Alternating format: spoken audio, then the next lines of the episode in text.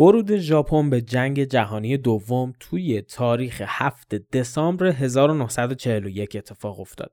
این امپراتوری به عنوان یکی از متحدین آلمان پا به عرصه نبرد گذاشت و توی آسیا و جنوب آسیا کشتارها و جنایتهای بزرگی رو رقم زد. علاوه بر این خسارات جبران ناپذیری رو به آمریکا و انگلیس وارد کرد که حالا تو ادامه اپیزود بهشون می‌رسیم. اما چی شد که ژاپن وارد این جنگ شد؟ ما عموما ژاپنیا رو مردمی گوشگیر و منضبط می‌دونیم که سرشون تو کار خودشونه. در واقع اکثر دوره های تاریخی هم همینطور بوده. اما چی شد که کمتر از 100 سال پیش ژاپنیا با ولع و بیرحمی به سرزمین های دورورشون حمله کردن. توی این اپیزود قراره در ابتدا بریم دنبال پاسخ چنین سوالاتی و بعد برسیم به نبردهاشون توی جنگ جهانی دوم. بریم و بشنویم قسمت هفتم از فصل اول لسپیس جنگ جهانی دوم.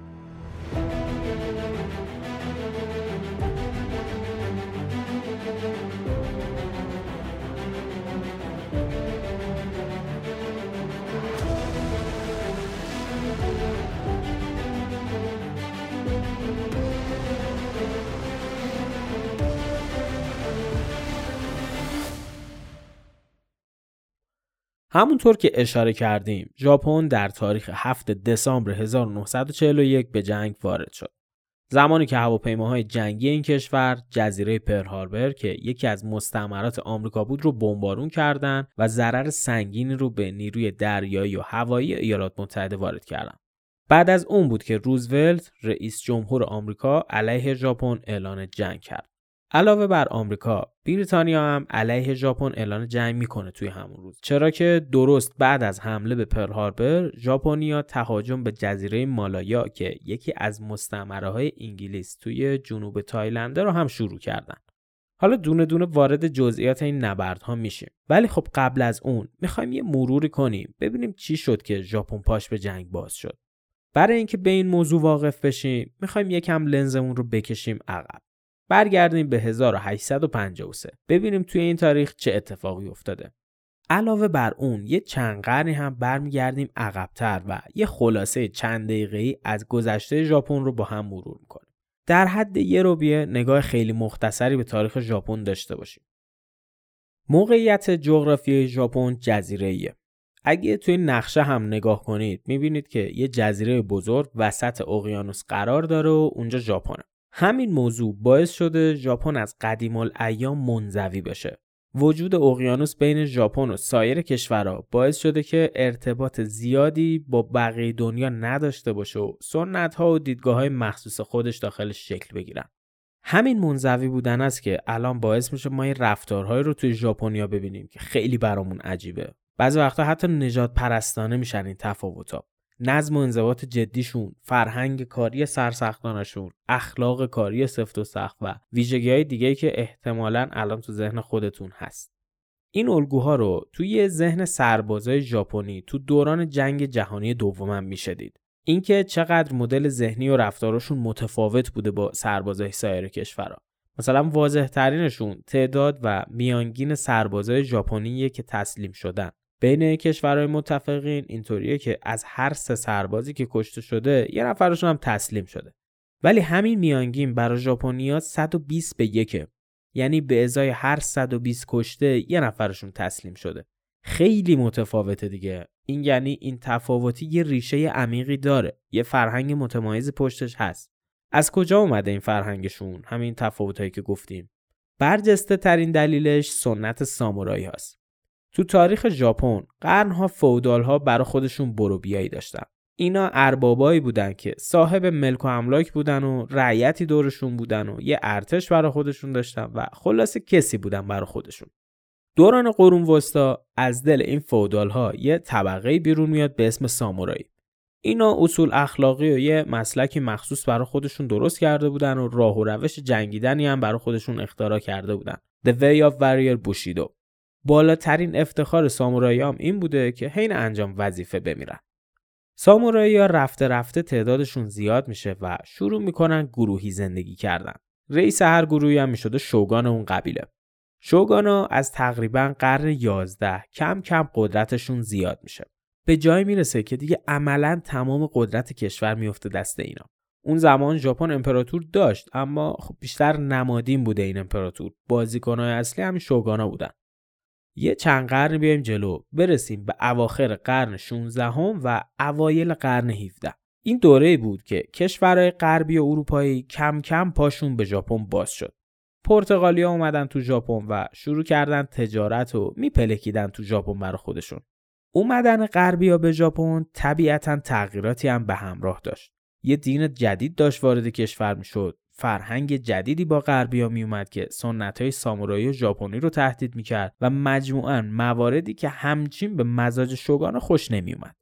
اومدن خودشون رو کامل از دنیا جدا کردن. یه دیواری کشیدن بین خودشون و دنیا و نه غربی می‌تونست وارد ژاپن بشه نه ژاپنی می‌تونست وارد دنیای غرب بشه. منظور از غرب هم بقیه دنیاست. برای ژاپنیا ما همه غربی محسوب میشیم. ایران فرانسه آمریکا آفریقا کلا هر جای غیر از ژاپن غربه. وضعیت همینطور ادامه پیدا می‌کنه تا سال 1853 همون تاریخی که یکم پیش هم بهش اشاره کردیم. توی این سال چهار تا کشتی آمریکایی وارد بندر توکیو میشن. دو تا این کشتی هم کشتی بخار بودن و توپ و اسلحه های عجیبی داشتن که ژاپنیا وقتی اینا رو دیدن فکشون افتاد. این آمریکایی های پیام داشتن برای ژاپنیای عزیز. گفتن که به دستور رئیس جمهور ایالات متحده این بندر تجاری باید باز شه. ژاپن باید با بقیه دنیا تعامل کنه.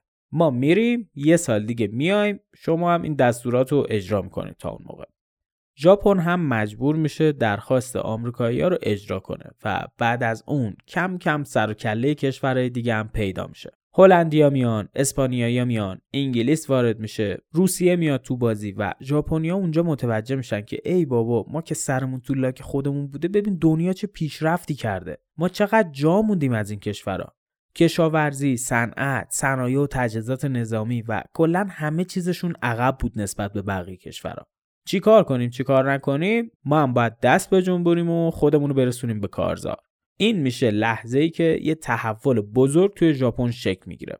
همزمان هم فرهنگ سامورایی وارد بازی میشه.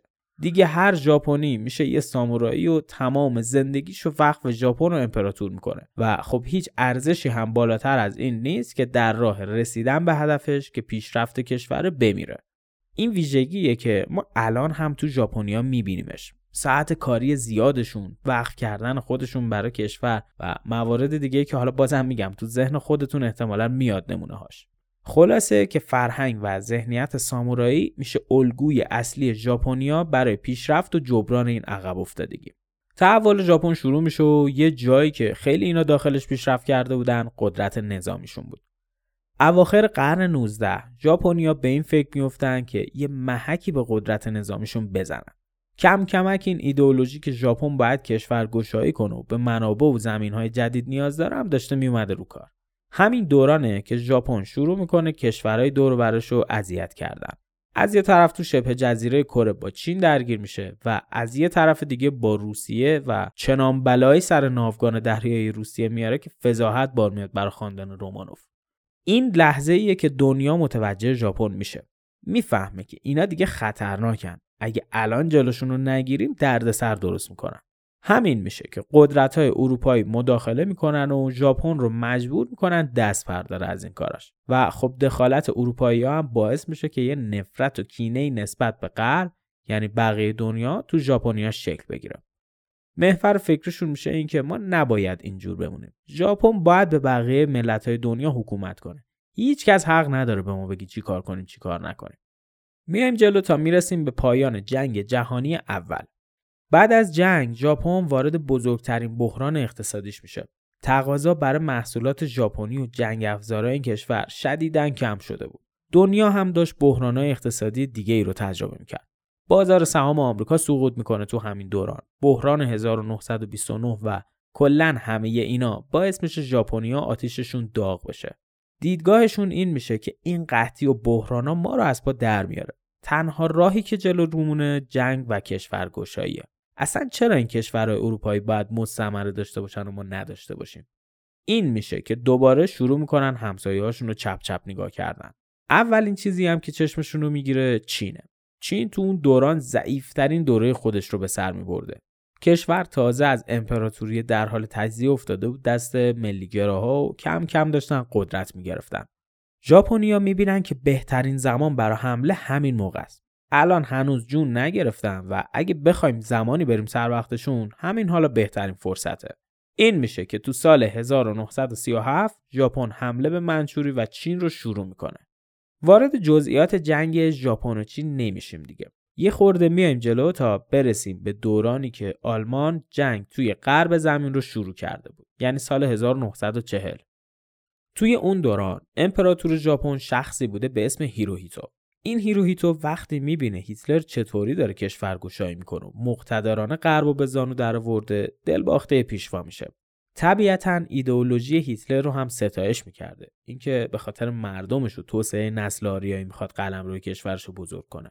خود ژاپنی هم همچین دیدگاهی دارن دیگه نهایتا این میشه که سپتامبر 1940 هیروهیتو یه مناسباتی رو شکل میده که سفیر ژاپن توی برلین مراتب دوستی ژاپن رو به هیتلر اعلام کنه.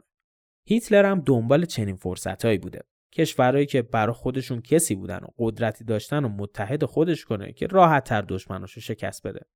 با روی باز از ژاپنیا استقبال می‌کنه. امپراتوری ژاپن همونطور که اشاره کردیم توی اون دوران با چین توی جنگ بود. بعد از چین هم قصد داشتن کشورهای تایلند، جاوه و سنگاپور رو اشغال کنن. این سه کشور پر از ذخایر و منابع زیرزمینی بودن و اون دوران تحت استعمار آمریکا و انگلیس بودن. همین موضوع هم ژاپنیا رو ناراحت می‌کرد اینکه اروپایی از اون طرف دنیا بیان اینجا کشورهایی که بیخ گوشمونن و حق مسلم ما هستن و تیغ بزنن و برن ژاپن برای حمله به سنگاپور و تایلند نیاز داشت ارتشش و به خصوص نیروی هواییش رو گسترش بده این میشه که هیروهیتو از هیتلر درخواست می‌کنه که تکنولوژی و استراتژی جنگی جدید رو در اختیارشون بذاره. هیتلر هم قبول می‌کنه و چهل نفر از نماینده های ژاپن پا میشن میرن آلمان. توی یکی از اون روزا هیتلر نماینده ها رو به یه مهمونی دعوت می‌کنه و اونجا به سفیر ارشد این هیئت میگه که من یه پیشنهاد برای شما دارم و ازتون می‌خوام این پیشنهاد رو به امپراتورتون ارائه بدید. پیشنهاد چی بوده؟ حمله ژاپن به انگلیس و آمریکا. هیتلر میگه ما به زودی به کل جهان تسلط پیدا می‌کنیم و الان بهترین فرصتی که اتحادمون رو شکل بدیم و زودتر این ملل متفق و نابود کنیم این خبر به گوش امپراتور می‌رسه و میره تو فکر چند ماهی اوضاع تغییر نمی‌کنه تا زمانی که هیتلر حمله به استالینگراد رو شروع می‌کنه اونجا هیتلر می‌فهمه که آمریکا زیرپوستی داره به شوروی و انگلیس کمک می‌کنه و آلمان متحد نیاز داره. دیگه به تنهایی از پس هر دو جبهه بر نمیاد. این میشه که دوباره میره رو مخ هیروهیتو نهایتا هم هیروهیتو اغفال میشه.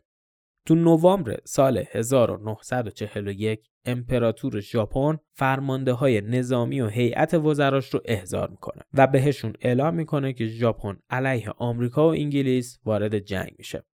برنامه هیروهیتو این بوده که بدون خبر و اطلاع قبلی توی ماه دسامبر پرل هاربر و سنگاپور رو نابود کنه. پرل هاربر پایگاه اصلی نیروی دریایی آمریکا بود و سنگاپور هم پایگاه اصلی نیرو دریایی انگلیس. طبق فرمان هیروهیتو تا زمان حمله هیچ گونه اطلاعاتی نباید به بیرون درز پیدا می‌کرد و قصد داشت آمریکا و انگلیس رو غافلگیر کنه. به همین خاطر هم یه پروژه مخفی و خیلی هیجان انگیز رو شروع می‌کنه.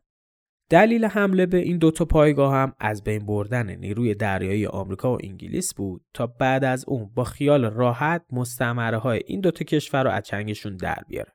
از اینجا به بعد می‌خوایم داستان این دوتا حمله و ماجراجویی های ژاپن توی جنگ جهانی دوم رو با هم مرور کنیم. اول با پر هاربر شروع می‌کنیم و بعد می‌رسیم به سنگاپور. این دوتا حمله همزمانی هم دارن با هم. تو فاصله چند ساعت اتفاق میفتن اینو گوشه ذهنتون داشته باشید که حالا داریم توضیح میدیم بدونید چه خط زمانی رو داریم تعریف می‌کنیم. پر هاربر یکی از جزایر هاواییه و اون زمان پایگاه بسیار مهمی برای نیرو دریایی آمریکا بود. تو فاصله 5000 کیلومتری ژاپن قرار داشت و نقطه میانی آمریکا و ژاپن توی اقیانوس بود. امپراتور ژاپن برای این حمله یکی از باهوشترین ژنرالای ارتشش رو انتخاب می‌کنه. ژنرال یاماموتو. یاماموتو توی دوران جوونی تو دانشگاه هاروارد آمریکا تحصیل کرده بود و خیلی خوب آمریکایی‌ها رو میشناخت. خیلی هم تمایلی به جنگیدن با این کشور نداشت و اعتقاد داشت آمریکا شیر خفته بیش است و نباید پارو دومش گذاشت و به جنگ واردش کرد. ولی خب هیروهیتو عقیده دیگه ای داشت. به هر طریقی که بود یاماموتو کم کم برنامه حمله رو طرحریزی کرد همونطور که گفتیم ژاپنیا قصد داشتن آمریکایی‌ها رو گیر کنن به همین خاطر به جز چندتایی از فرمانده ها و جاسوس های مطمئن کسی از این قضیه خبر نداشت. استراتژی یاماموتو برای این حمله یکی از مشهورترین و جالبترین استراتژی جنگ جهانی دومه. این ژنرال شروع می‌کنه یه ماکت نسبتا بزرگ از پر هاربر درست می‌کنه. یه ماکت که چرس کنم. تقریبا یه جزیره بوده برای خودش. این جزیره شکل و شمایلش دقیقا مثل پر هاربر بوده و جاسوسای ژاپنی که تو پر هاربر بودن مختصات دقیق از فرودگاه ها و بنادر و اینا رو برای یاماموتو میفرستادن. یاماموتو هم می‌رفته تو این جزیره دستسازش دقیقا طبق همون مختصات اینا رو پیاده سازشون می‌کرده اینا رو میساخته. هدف از ساخت این ماکت آماده کردن نیروی هوایی برای یه حمله بینقص با بالاترین میزان تخریب بوده. طی چند ماهی تمام استراتژی های ممکن رو پیاده سازی می‌کنن. اینکه هواپیماها تو چه ارتفاعی پرواز کنن که بتونن تخریب بیشتری ایجاد کنن از چه طریقی ناوهای آمریکایی رو نابود کنن فرودگاه های دشمن رو چطور ویران کنن هواپیماها با چه آرایشی بمبارون رو انجام بدن که دود و آتیش جلو دید بقیه خلبانا رو نگیره و کلا یه استراتژی کامل که هر گونه دفاعی رو فلج می‌کنه. چند ماه به همین صورت ادامه پیدا می‌کنه و به نظر یاماموتو الان دیگه نیروها آمادگی کامل رو دارن. برای اجرای آخرین مانور امپراتور رو فرا می‌خونن تا فرمان نهایی رو صادر کنه. واقعیت اینه که وقتی هیرویتو این مانور رو می‌بینه خیلی هیجانی و خوشحال میشه. یه نطق هیجان انگیزم برای سربازاش ایراد می‌کنه و حسابی تحریکشون می‌کنه. الان دیگه زمان حمله رسیده. شب هنگام است و سکوت و تاریکی اقیانوس را فرا گرفته. ابرهای تیره روشنایی هلال ماه و بادهای استوایی موجهای اقیانوس رو همانند شلاق کردند. در این شب تیره و تاریک که همه چیز از دیدگان انسان پوشیده شده وحشتی در دل اقیانوس در جریانه. اشباهی وهمانگیز که همانند طوفانی مهیب به جلو پیش می‌روند. این اشباه ناوگان دریایی ژاپن هستند که به فرماندهی ژنرال یاماموتو به سمت جزایر هاوایی حرکت می‌کنند. شش ناو عظیم هواپیمابر جلوتر از اونا دو ناو زرهی سه ناو شکم و نه مینفکن در اقیانوس پیش می‌روند. کمی جلوتر سه زیر دریایی ژاپنی در اعماق اقیانوس آب رو میشکافن و مسیر رو به پرل هاربر هموار می‌کنن. سکوت محض روی اقیانوس حکم فرماست ناوها و کشتی های جنگی رادیوهای خود رو خاموش کردند تا حضور اونها توی این کرانه بیپایان تشخیص داده نشه.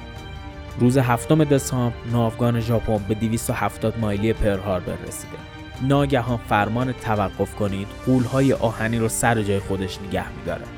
ناوهای هواپیمابر در قلب اقیانوس لنگر میندازن و پیش زمینه پرواز هواپیماهای ژاپنی رو فراهم می‌کنن.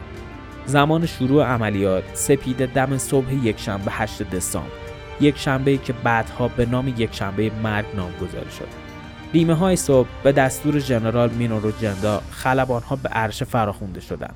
فرماندهی اسکادران های ژاپنی به عهده مینورو بود و حالا به فرمان مینورو لحظات سرنوشت ساز شروع شده بود.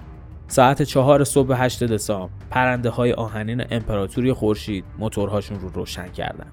360 هواپیمای تک موتور و اجدرافکن ژاپنی روی عرشه منتظر فرمان مینورو بودند. پرچم تمام ناوها نیمه افراشته بود و ناگهان با فرمان مینورو به حالت افراشته برخواستن و علامت پرواز نمایان شد. اولین هواپیمایی که به حرکت در اومد هواپیمای کاپیتان فوشیدا بود. فوشیدا هدایت و فرماندهی اسکادران حمله رو به عهده داشت. هواپیمای فوشیدو از عرشه جدا شد و صدها پرنده آهنین دیگه به دنبال اون به سمت جنوب به پرواز در اومدن. این لحظه شروع تراژدی بزرگ و جنگ فراموش نشدنی چند ساعت بعد فوشیدو در بالاترین نقطه زمین. ابرها رو میشکافت و به جلو حرکت می‌کرد. زیر پای فوشیدا لایه زخیم از ابرهای سیاه بود و اقیانوس دیده نمی‌شد. ناگهان بادهای استوایی شکاف میان ابرها پدیدار آوردند و حالا چشمهای تیزبین فرمانده اسکادران متوجه قطعی از بهشت شده بود. جایی که فوشیدا به اون نظاره می‌کرد جایی نبود جز پرهاربر. مروارید دریای کارایی. فرمانده به ساعت خود نگاه کرد. لحظات کمی به آغاز عملیات مونده بود. اما فوشیدا نمی‌دونست آمریکایی‌ها متوجه حضور اون شدن یا نه. لحظه حساسی بود و تهاجم بعد شروع شد فوشیدا تپانچه مخصوص رو مسلح کرد و فشفشی با دود سیاه به آسمان پرتاب شد. حمله شروع شده بود. اسکادران اول با فرمان فوشیدا ارتفاع خودش رو کم کرد و بمبارون ناوها و کشتی های آمریکایی شروع شد. توی یک لحظه ده ها اجدر به ناوها اصابت کرد و آتیش و دود فضای جزیره رو پر کرد. سرگرد جورج تاونز افسر نیروی دریایی آمریکا متوجه انفجارهای مهیبی شد که از ساحل جزیره نشأت گرفته بود. چند لحظه بعد ده ها هواپیمای تک موتور ژاپنی بر فراز آسمان جزیره سمفونی مرگ رو برای آمریکایی مینواختند. ناگهان صدای انفجاری مهیب به گوش رسید. آتیش و دود از ناو عظیم آریزونا برخواسته بود. یکی از بزرگترین ناوهای آمریکایی به قطعات کوچک سوزان تبدیل شده بود و 1200 خدمه اون در لحظه از بین رفته بودند. به دنبال آریزونا ناوهای اوکلاهاما و یوتا نیز منفجر شد. کمی بعد وست ویرجینیا، نوادا و کالیفرنیا نیز به اعماق اقیانوس کشیده شدند. توی دو ساعت نخست تهاجم 96 ناو و کشتی جنگی آمریکایی از بین رفت و مدافعین روحیه خودشون رو باخته بودند. اما این تمام ماجرا نبود. ژاپنیا به حمله اول اکتفا نکرده بودند. به فرمان فوشیدا اسکادران دوم لحظاتی بعد از تهاجم اسکادران اول از فراز آسمان به پایین اومده بود و بمبارون فرودگاه جزیره رو شروع کرده بود 188 هواپیمای آمریکایی منفجر شد و 159 فروند دیگه به سختی آسیب دید. تو این بین سربازای آمریکایی تونسته بودن 29 هواپیمای ژاپنی رو منهدم کنند. طی دو ساعت نبردی مهلک و تهاجمی قافلگیرانه صورت گرفت. ژاپنی ها به خواسته خودشون رسیده بودن اونا بزرگترین و ترسناکترین ناوهای ایالات متحده رو غرق کرده بودند و به نیروی دریایی نیز خسارات جبران ناپذیری وارد کرده بودند. ساعت ده صبح هواپیماهای ژاپنی کم کم جزیره رو ترک کردند. وحشت و ترس پرهاربر رو فرا گرفته بود. طی برآوردهای اولیه 1703 نفر در پی این حمله جون خودشون رو از دست داده بودند و 1178 نفر به شدت زخمی شده بودند. آماری که بعدها خیلی بیشتر از این شد. ژاپنیا حمله اولشون رو با موفقیت پشت سر گذاشتن. چند ساعت بعد این حمله از طریق فرمانده های پایگاه پر هاربر به گوش روزولت می‌رسه. فرانکلین روزولت سی و دومین رئیس جمهور آمریکا که شدیدن هم مخالف وارد شدن آمریکا به جنگ بود. در واقع می‌خواست هر طور شده دوران ریاست جمهوریش رو بدون وارد شدن آمریکا به جنگ تموم کنه. مشاورای روزولت اون لحظه تعجب می‌کنن. باورشون نمی‌شده که ژاپن بدون اطلاع قبلی و بدون هیچ صحبتی وارد جنگ شده باشه. ولی خب روزولت پیش بینی کرده بود چنین چیزی رو و به جای اینکه شوکه بشه میگه که باید نماینده های کنگره رو جمع کنیم و سریعا یه تصمیم بگیریم. نماینده های مجلس آمریکا جمع میشن و روزولت بهشون توضیح میده ماجرا رو. میگه که وارد شدن ما به جنگ اجتناب ناپذیر بود و بالاخره یه جوری کشیده می‌شدیم تو این داستان. اینو هم میگه که ما از قبل هم غیر مستقیم وارد جنگ شده بودیم. منظورش کمکهایی که به روسیه و انگلیس کرده بوده. تو همین ساعت ها تصمیم می‌گیره به چرچیل زنگ بزنه و موضوع بهش اطلاع بده. ولی خب چرچیل پشت تلفن بهش میگه که ژاپنیا بخش دوم حملهشون رو هم شروع کردن. این حمله به پایگاه های انگلیس توی خاور دور و سنگاپور صورت گرفته. هر دوی این سیاستمدارا یعنی روزولت و چرچیل قرار می‌ذارن که روز بعد توی مجلس کشوراشون موضوع رو با نماینده ها در میون بذارن و ضد ژاپن اعلان جنگ کنن. صبح روز بعد فرانکلین روزولت خطابه معروف خودش رو در حضور نماینده های کنگره ایراد می‌کنه. متن این سخنرانی رو تو موزه آمریکا نگه میدارن و یکی از مهمترین عناصر تاریخ آمریکا محسوب میشه. یه نطق مفصلی ایراد می‌کنه و اعلام می‌کنه که آمریکا علیه ژاپن وارد جنگ شده. از این لحظه به بعد فصل پیروزی ها و شکوه ژاپن توی جنگ جهانی دوم شروع میشه. سلسله پیروزی هایی که تو چهار جهت جغرافیا منجر به زانو درآوردن شرق زمین میشه. ژاپنیا تونستن بزرگترین تهدیدشون رو از میون بردارن و بلا فاصله بعد از این موفقیتشون برنامه بعدی رو شروع کردن. حمله به سنگاپور. فرماندهی این تهاجم به ژنرال یاماشیتا سپرده شده بود. یکی از برجسته ترین و باهوش ترین نظامی ژاپن که بهش لقب روباه جنگل رو داده بودن. مسیر پیشروی سنگاپور بیشتر از خشکی و جنگل رد می شد. به همین خاطر نیاز به فرماندهی داشت که به خوبی با حمله های چیریکی و جنگلی آشنایی داشته باشه. هدف یاماشیتا در وهله اول سنگاپور بود. پایگاه اصلی انگلیسیا. بعد از اون فیلیپین، اندونزی، هنگ کنگ و نهایتا هم استرالیا. استرالیا منبع گوشت و منابع غذایی برای ژاپنیا بود و هدف خیلی مهمی هم حساب می شده براشون. برای دست اندازی به سنگاپور ژاپنیا باید از مالایا عبور می‌کردن. همون مالزی امروز. جنوب تایلند بود و تو مسیر پیشرویشون بوده به هر حال. برنامه این حمله هم مثل پر هاربر از چند ماه قبل پایریزی شده بود.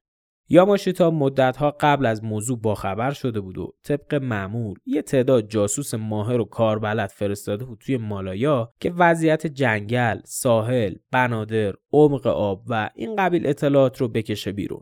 تو فاصله چند هفته مونده به 8 دسامبر یاماشیتا کم کم نیروهاش رو تو ساحل مالایا پیاده می‌کنه. به محض پیاده شدن هم می‌رفتن تو جنگل و استطار می‌کردن که انگلیسی ها از وجودشون مطلع نشن. نهایتا صبح 3 دسامبر به یاماشیتا اطلاع داده میشه که پنج روز بعد یعنی 8 دسامبر حمله شروع میشه. یه روز بعد از همین اتفاق یعنی چهارم دسامبر نیروهای ژاپنی به فرماندهی ژنرال یاماشیتا به سمت مالایا حرکتشون رو شروع کردن. 11 کشتی بزرگ نفربر، دو رزمناو و پنج زیردریایی به سمت مالایا پیش می‌رفتن. یاماشیتا مسیرش رو طوری انتخاب کرده بود که انگار داره به سمت هندوچین میره. یادمونه دیگه ژاپن از چند سال قبل با چین وارد جنگ شده بود و با پیشروی کردن تو این مسیر کسی بهشون شک نمی‌کرد.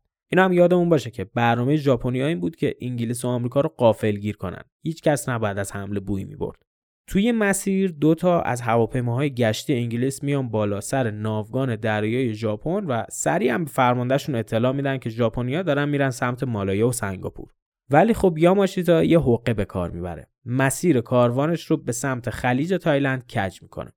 انگلیسی هم گول می‌خورن و نهایتا هم دوباره یاماشیتا تغییر مسیر میده و برمیگرده به سمت مالایا.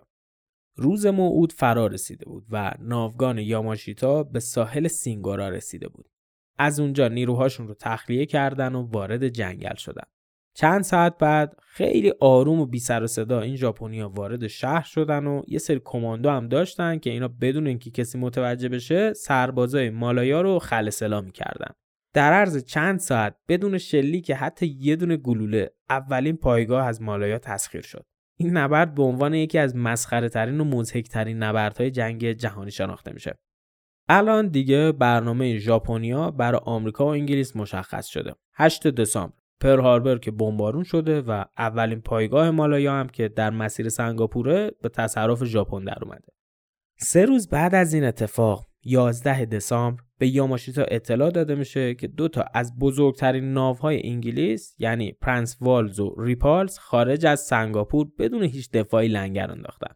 این میشه که چهار تا هواپیمای ژاپنی یه مأموریت بدون بازگشت رو شروع می‌کنن.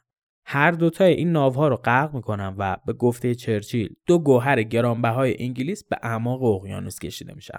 حالا دیگه مسیر پیشروی به سمت سنگاپور هموار شده بود.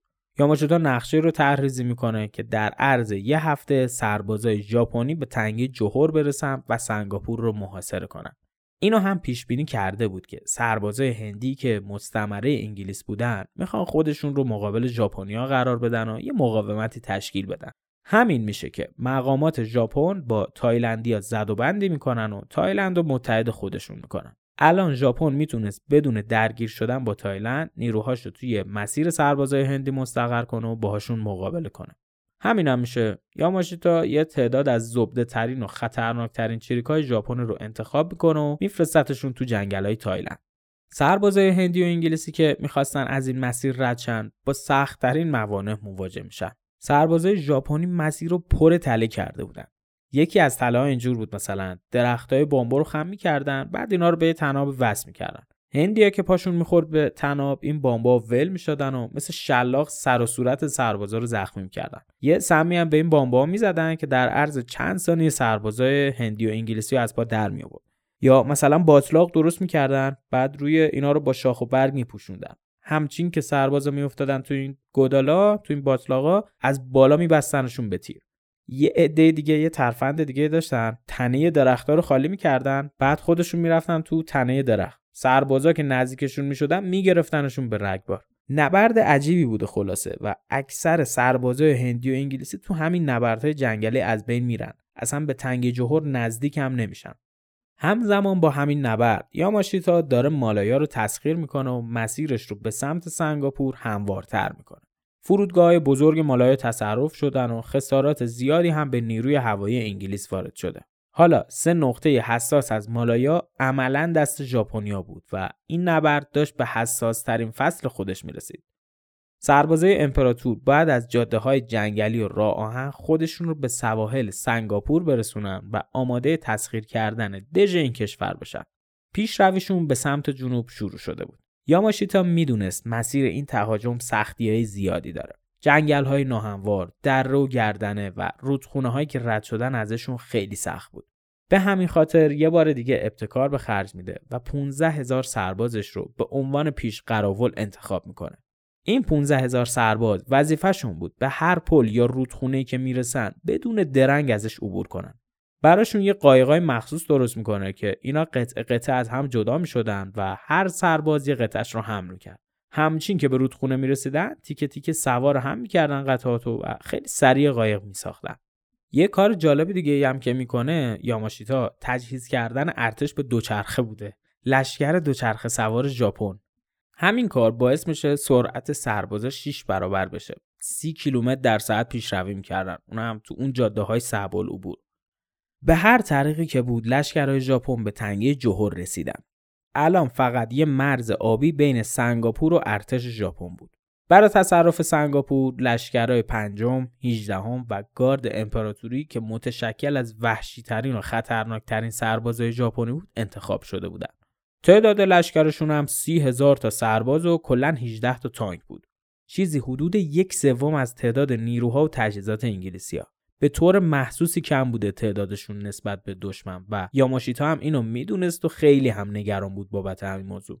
ولی خب یاماشیتا خیلی چغرتر از این حرفا بود که بخواد اینجوری خودشو ببازه. شروع می‌کنه به طراحی استراتژی.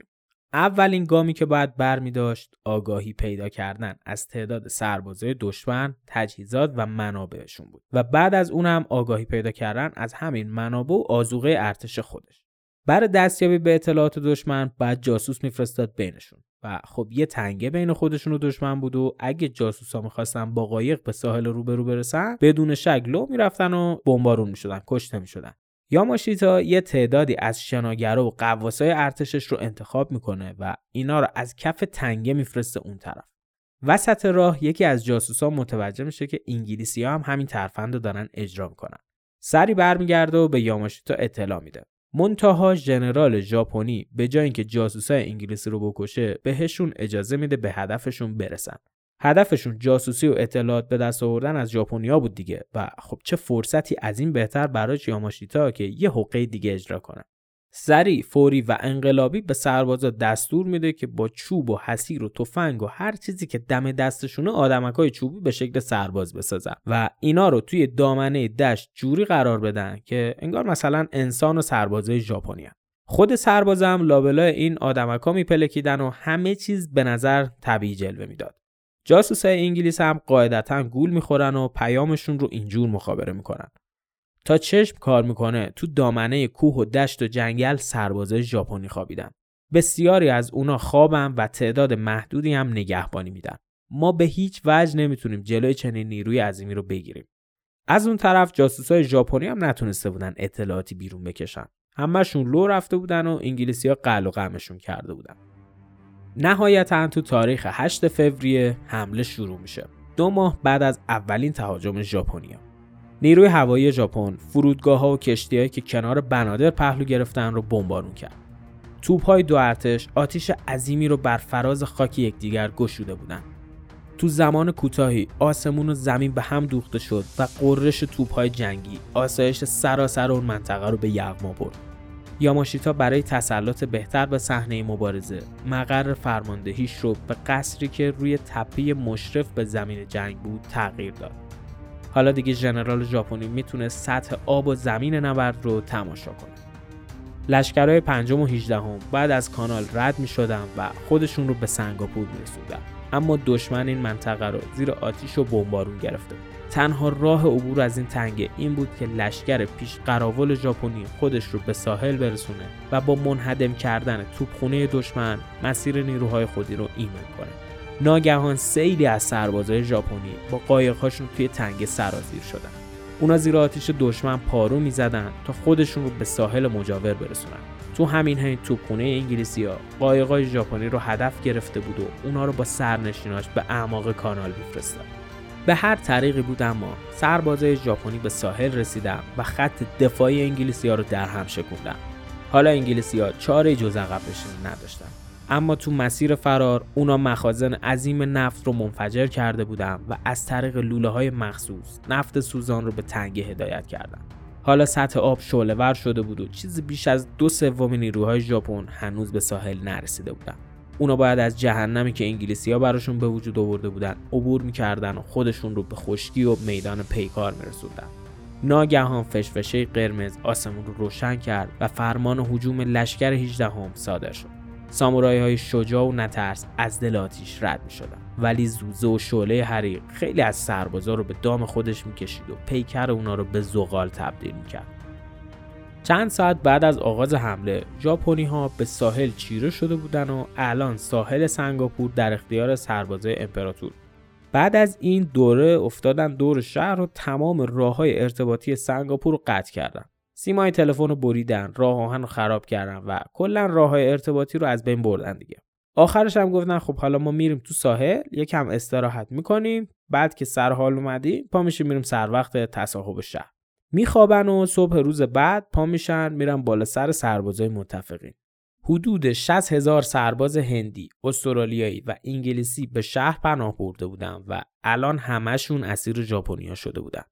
به این ترتیب جنگ مالایا و سنگاپور به نفع امپراتوری ژاپن به اتمام می‌رسه. کلا تو این فتوحاتشون 3508 نفر کشته و 6150 تا هم زخمی داشتن. آمار عجیبی واقعا نسبت به ابعاد مبارزهشون و تعداد مدافعین خیلی کم و ناچیزه. انگلیسی ها 100 هزار کشته و اسیر دادن تو همین نبرد. ژاپنیا تلفات و زخمیاشون به ده هزار تا هم نمی‌رسید. بگذریم. بریم ببینیم تو آمریکا داره چه اتفاقی میافته. دو ماهی از هجوم ژاپن به پر هاربر میگذره و الان رسما آمریکا و ژاپن توی جنگن. انگلیس هم که طبیعتا توی نزاع حضور داره دیگه. آمریکایی‌ها داشتن خودشونو برای یه نبرد بزرگ آماده می‌کردن. نبردی که توسط ژنرال داگلاس مکارتور فرماندهی می‌شد و از افسانه ترین نبردهای جنگ جهانی دومه. تو همین حین وینستون چرچیل یه سخنرانی می‌کنه و صدای اون تو تمام آمریکا و کشورهای زیر پرچم بریتانیا پخش میشه. هیجان خیلی زیادی بین مردم به وجود میاره و یه قیامتی به پا می‌کنه خلاصه. علاوه بر این چرچیل شروع می‌کنه روی نقشه جدید کار کردن. چی بوده نقشهش؟ یه نشستی تشکیل میده و سران دولت های 26 کشور رو جمع می‌کنه و اینا رو متحد می‌کنه با هم. 26 کشور علیه ژاپن و ایتالیا و آلمان. هیتلر وقتی میشنوه این خبر رو وحشت می‌کنه. جالب بدونید ایران هم توی این اتحاد حضور داشته. حالا بگذاریم گفتیم که آمریکایی‌ها داشتن آماده می‌شدن تا یه جواب قاطعانه به ژاپن بدن. برای فرماندهی و هدایت حمله پیش رو آمریکایی به کسی نیاز داشتن که توی جنگ های دریایی هوایی و جنگلی تجربه داشته باشه و همچنین سرزمین های واقع در جنوب اقیانوس آرام رو هم بشناسه. برای چنین نیازهایی شایسته ترین شخص جنرال داگلاس مکارتور بود.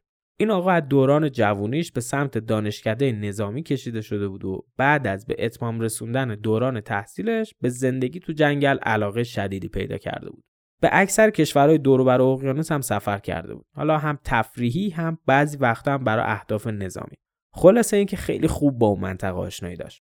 وقتی که روزولت و ژنرالای ارشد آمریکا با مکارتور صحبت می‌کنن این یه چند روزی میشینه فکر می‌کنه راجع به جنگ و پیش بینی می‌کنه که نقطه برخورد ارتش دوتا کشور به احتمال زیاد فیلیپینه. در واقع آمریکا تو فیلیپین پایگاه های نظامی داشت و یاماشیتا هم بعد از تصرف سنگاپور می‌خواسته این پایگاه ها رو بزنه. از اینجا حدس می‌زد که احتمالا توی این نقطه درگیرشون شروع میشه و خب درست هم حدس می‌زده. ژاپنیا تو فکر این بودن که هرچی سریعتر تمام انگلیسی ها و آمریکایی ها و اینا رو بندازن از جنوب آسیا بیرون و خب فیلیپین هم اون زمان تحت سلطه آمریکایی ها بود. یاماشیتا با 432 هزار سرباز برنامهش رو اجرا می‌کنه. خیلی سریع شهر مانیل پایتخت فیلیپین رو تسخیر می‌کنه. ولی خب این جزئی از نقشه آمریکایی‌ها بوده. بدون اینکه مقاومت کنن اینا خواستن شهر رو تسلیم ژاپنیا کنن. چی تو فکر مکارتور و ژنرال آمریکایی بوده؟ یه ضد حمله سه مرحله مرحله اول حمله پارتیزانای فیلیپین به اقامتگاه یاماشیتا و ترور اون بود که خب یاماشیتا از این ترور جون سالم به در می‌بره. مرحله دوم حمله زیردریایی آمریکا به ناوگان دریایی ژاپن بود که با موفقیت اجرا شد و صدها سرباز و دهها کشتی ژاپنی غرق میشه تو این حمله. مرحله سومم بمبارون هوایی بنادر فتح شده فیلیپین توسط اسکادران آمریکایی بود که توی جزیره های باتام و کورگیدور موزه گرفته بودند. مرحله سوم با موفقیت اجرا شد و تعداد بیشتری از کشتی ها و رزمناوهای ژاپن توی بنادر فیلیپین نابود شدند. بعد از این حملات یاماشیتا چی کار می‌کنه؟ با تمام نیروهایی که براش باقی مونده بود میره سر وقت آمریکایی‌ها. کجا؟ جزایر باتام و کورگیدور. همون جایی که نیروی هوایی آمریکا داخلش مخفی شده بود. وظیفه دفاع این دوتا جزیره به عهده ژنرال دین رایت بود.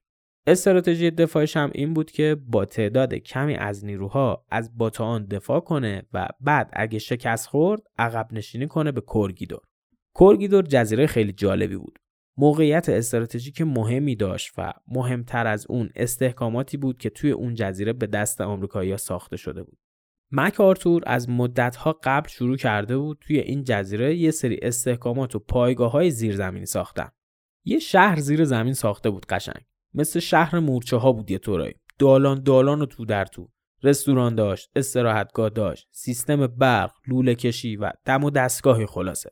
دور تا دور جزیره هم صخره های خیلی بلندی بود. آمریکایی ها بالا این صخره ها رو با توپخونه های خیلی پیشرفته تجهیز کرده بودند. یه مدل توپ خیلی عجیبی هم که داشتن کورگیدور بود اسم خود جزیره رو گذاشته بودن روی مدل توپا اینا هر گلولش می‌تونست کشتی بزرگ جنگی رو غرق کنه یه چیزی تو مایه های دورا بود هر کدوم این توپا. دورا رو که یادمونه آلمانیا زمان حمله به سوستوپول ازش استفاده کردن و این شهر روسی رو ترکوندن تو هم. چی داشتیم می‌گفتیم؟ آها اگه مقاومت آمریکایی‌ها توی باتان شکست خورد اینا فرار می‌کنن و میان توی کورگیدور.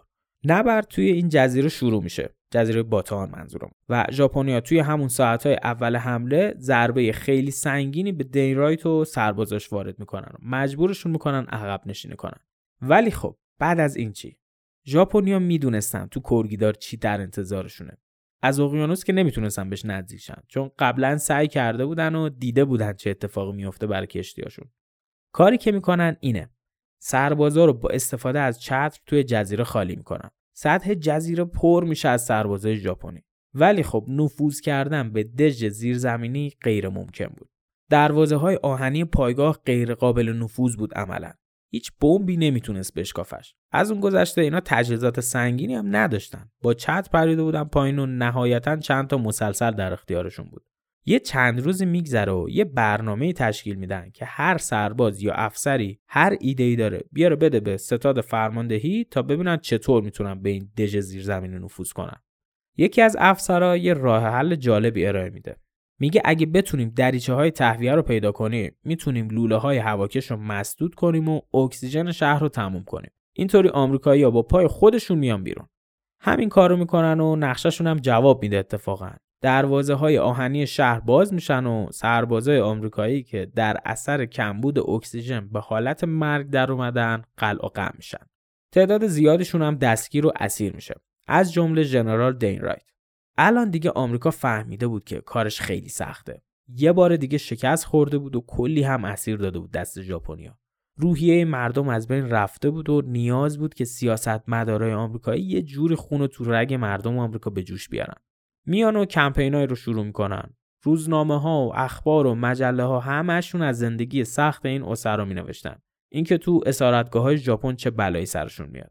تو سینما هم قبل از شروع فیلم یه دو سه دقیقه از همین اوضاع حرف زده می‌شد و به قول معروف یه تیزر از اوضاع زندگی اسرای آمریکایی نشون می‌دادن که مردم متاثر بشن.